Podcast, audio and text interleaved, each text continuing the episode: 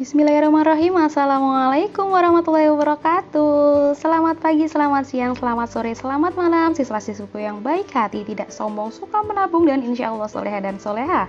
Semoga kita ada dalam keadaan baik, sehat, dan penuh berkah dari Allah subhanahu wa ta'ala. Bertemu lagi dengan Budi yang siap untuk membersamai kalian menjadi seorang yang lebih baik lagi. Walaupun pandemi belum berakhir nih, semoga semangat belajar kita tiada akhir. Oke, di podcast kali ini kita akan sedikit sharing tentang kenapa sih kita tuh harus belajar. Apakah belajar itu sepenting itu? Dan perlukah kita belajar? Oke, mungkin di antara kita pernah tanya kenapa sih kita itu harus sekolah? Kenapa sih kita itu harus baca buku? Kenapa sih kita harus belajar matematika, fisika, kimia, sosiologi, geografi, dan lain-lainnya gitu? Padahal kita itu sering dengar loh, belajar dari pengalaman, belajar dari lingkungan, dan lain-lainnya ya. Berarti kan kita nggak perlu sekolah ya, ya nggak? Tuh gimana tuh menurut pendapat kalian gitu? Barangkali itu ada yang berpendapat uh, penting bekerja kali ya daripada belajar. Hmm, atau menurut kalian lebih baik ngegame kali ya daripada belajar gitu? Bener nggak? Saya nggak membenarkan ya. Oke, sebenarnya belajar itu apa sih kayak gitu? Sebenarnya belajar itu merupakan proses perubahan tingkah laku yang meliputi perubahan kecenderungan manusia seperti sikap, minat, nilai, dan perubahan kemampuannya, yaitu meningkatkan kemampuan untuk melakukan berbagai jenis kinerja. Dari definisi tersebut, kita itu dapat menyimpulkan bahwa pada hakikatnya belajar dilakukan untuk mencapai perubahan.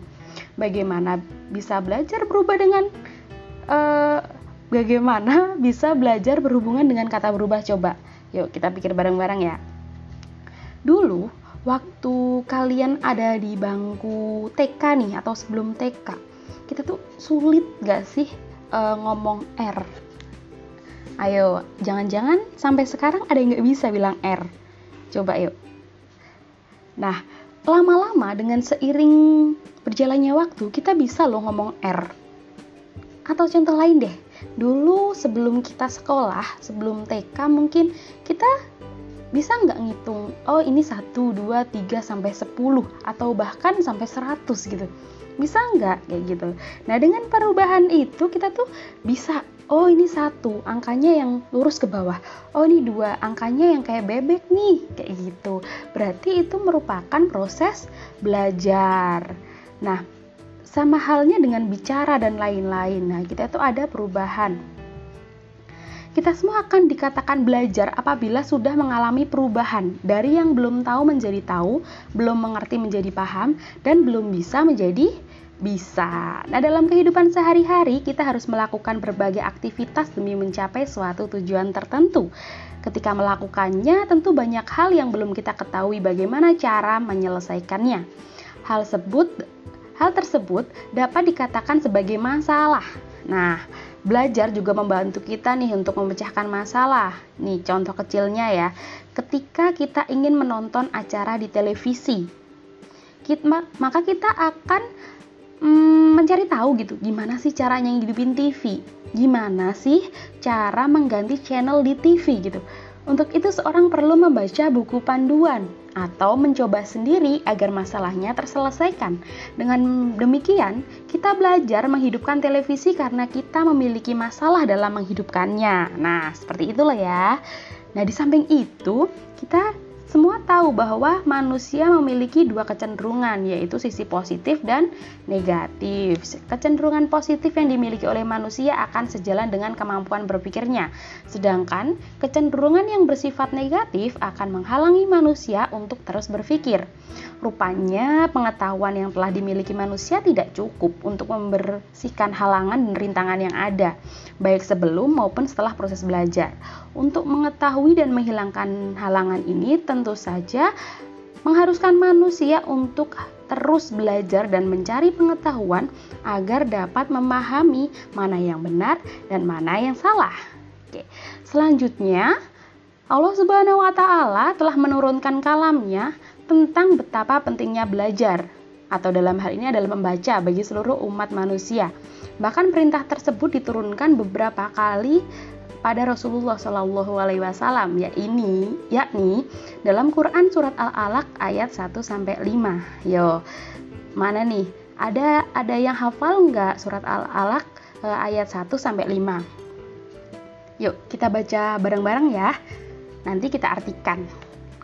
A'udzubillahi minasyaitonirrajim. Bismillahirrahmanirrahim. Iqra bismi rabbikal ladzi khalaq khalaqal insana min alaq.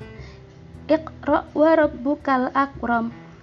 Alladzi alamal bil qalam. Alamal insana ma lam ya'lam. Yuk kita artikan bareng-bareng ya. Yang pertama bacalah dengan menyebut nama Tuhanmu yang menciptakan. Dia telah menciptakan manusia dengan dari segumpal darah.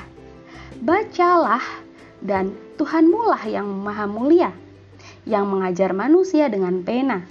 Dia mengajarkan manusia apa yang tidak diketahuinya. Yo, berarti Allah itu sudah e, memberikan kita kemampuan gitu ya dan mengajarkan kita agar kita tuh terus belajar kayak gitu.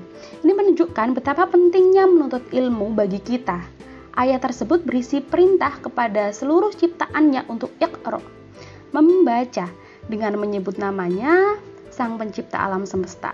Dalam bahasa Arab, Iqra merupakan bentuk kalimat perintah yang mengindikasikan bahwa perbuatan tersebut harus segera dilaksanakan di masa yang akan datang tanpa ada batas waktu. Berarti long life education seperti itu.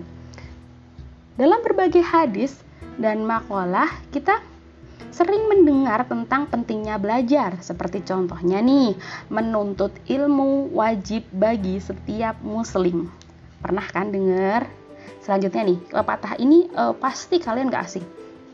Tuntutlah ilmu hingga ke negeri mana hayo Yap, betul ke negeri Cina dan sebagainya ya. Bahkan dalam kitab Bihar Al-Anwar juga dijelaskan bahwa belajar atau menuntut ilmu lebih afdol dibandingkan dengan beribadah. Hmm, tunggu dulu ya. Dalam konteksnya, untuk mendapatkan manfaat yang lebih baik, tentu manusia harus beribadah secara terus-menerus, sehingga manusia pun seharusnya senantiasa menuntut ilmu hingga akhir hayat agar mendapat manfaat yang baik pula.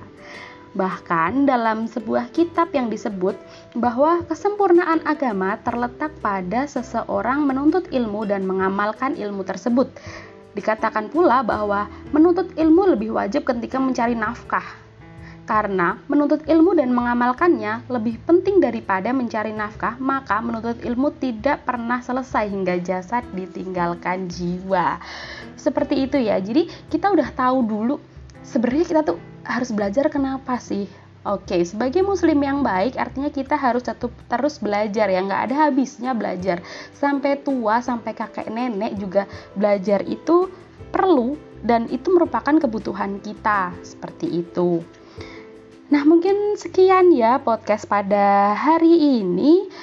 Semoga apa yang kita sharingkan, kita bicarakan pada podcast ini bermanfaat untuk kita semua termasuk saya. Kita tutup subhanakallahumma wa bihamdika asyhadu alla ilaha illa anta astaghfiruka wa atubu ilaik. Terima kasih, jangan lupa tetap jaga protokol kesehatan. Dan see you next episode. Wassalamualaikum warahmatullahi wabarakatuh.